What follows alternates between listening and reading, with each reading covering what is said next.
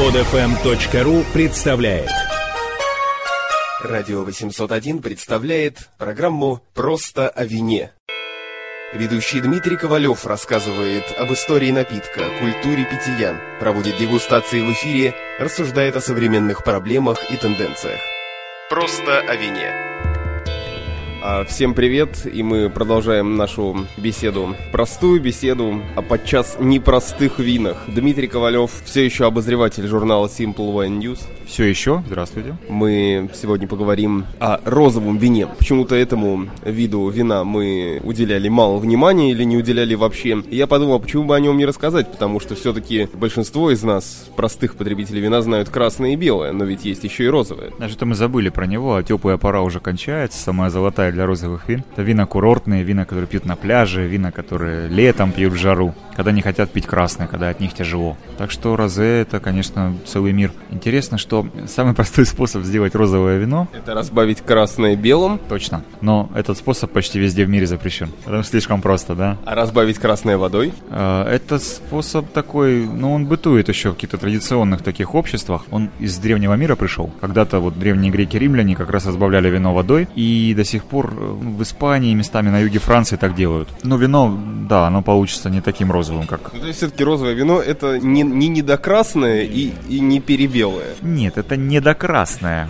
в плане не, цвета. Да, но это не перебелое совсем. Вот э, сразу оговорюсь, где можно делать розовое вино путем смешивания красного с белым, это чаще всего шампань. Шампанское розовое. Там просто настолько три года оно выдерживается в бутылке, ну, 18 месяцев для базового, 3 года для урожая определенного. Там все это так нивелируется, что им разрешили красное с белым мешать, а в других местах нет. Розовое вино делается чаще всего методом короткого настаивания на кожице красного винограда. То есть этот процесс, с которого начинается вообще винификация, делание вина, называется мацерация. Массерасьон по-французски – это настаивание на кожуре. Берется красные ягоды. Еще раз напомню, что у большинства красных сортов сок белый. Одни из немногих сортов с красным соком – это, например, сапирави. Из грузинского переводится как красящий. Сам по себе сок у него красный. Это редкость. Большинство сока белый. Поэтому можно сделать фактически белое вино из пино-нуар и делают в шампане. Можно сделать белое вино из каберне, есть такие безумцы и так далее и тому подобное.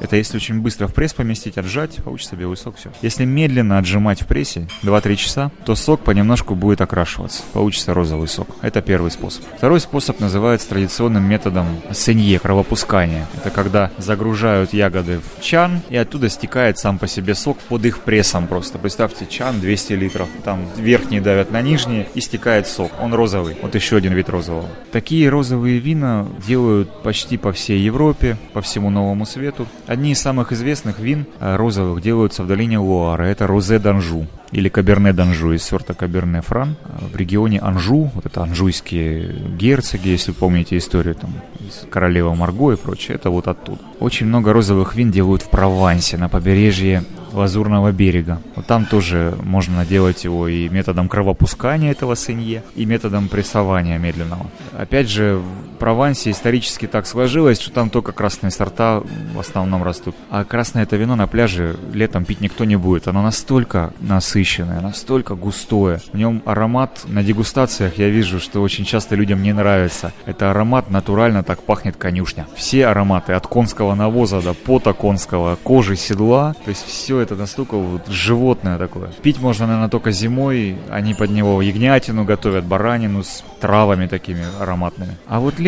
они делают для летнего сезона из него розе. И получается очень хорошо. Очень удачное розовое вино. Розовое вино делают на Сицилии. Там даже для него есть вина высших категорий, и они прозвали его Чиразуоло. У них свое название для розе. Чиразуоло, сицилийское. Дивитория. Розовые вина делают почти по всей Италии. Жаркий климат тоже. Почти в, любом регионе есть розе свое. Розовые вина хорошо в Испании прижились. И из Нового Света удачно себя рекомендуют калифорнийский и австралийский розе. Розовое калифорнийское из Каберне Савиньон или, например, из Шираза, это, э, ой, господи, австралийского. Идеальный вариант. И, соответственно, они все отличаются по цене. Я вам расскажу про... Одно... Анекдот.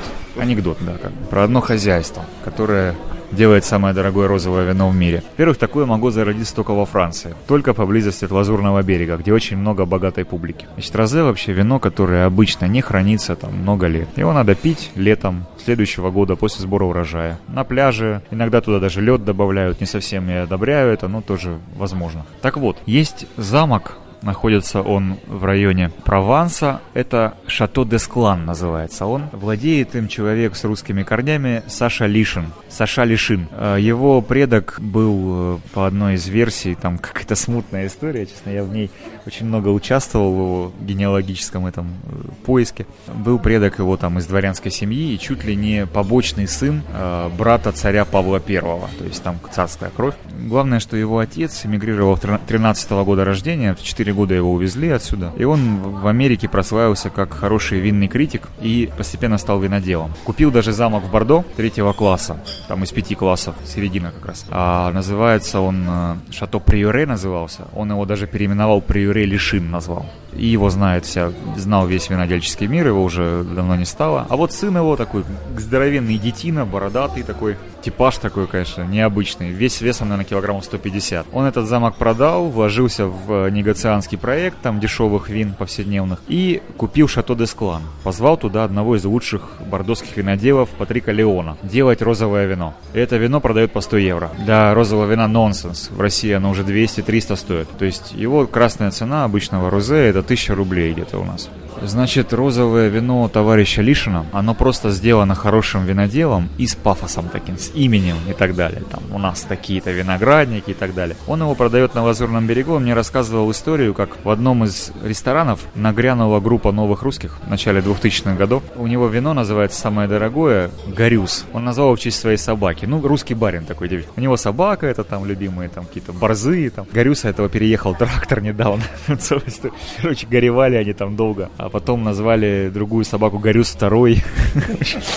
Честь этого вино, значит. Вот это вот вина Горюс, как раз оно больше 100 евро стоит. Компания, он мне называл, из 17 человек выпила за ночь больше 100 бутылок этого вина. И это влетело ресторану, естественно, там умножьте там, в ресторане оно стоило 200 с лишним евро, 200 на 120 тысяч евро они сделали за вечер вот так просто, счет этих русских. После этого он понял, что у Розе есть будущее, и его стал его продавать в том числе в Россию, и люди, которые не могут себе позволить вино дешевле 100 евро, они покупают это Розе валом. А так, конечно же, запомнить, что Розе это простое, легкое вино, не надо его третировать, особенно в случае с шампанским, потому что розовое шампанское, показала практика, стоит дороже, чем не розовое часто. Цвет телесный такой, розоватый. Для него есть э, термин «цвет бедра испуганной нимфы». А в истории называлось, да, «цвет глаза куропатки». Это по-французски звучит как «œil de perdrix», а в старорусском до революции прижилось название «эль де пердри», пердрикс там или пердри. Вот, значит, э, такое розовое, приятного качества вино.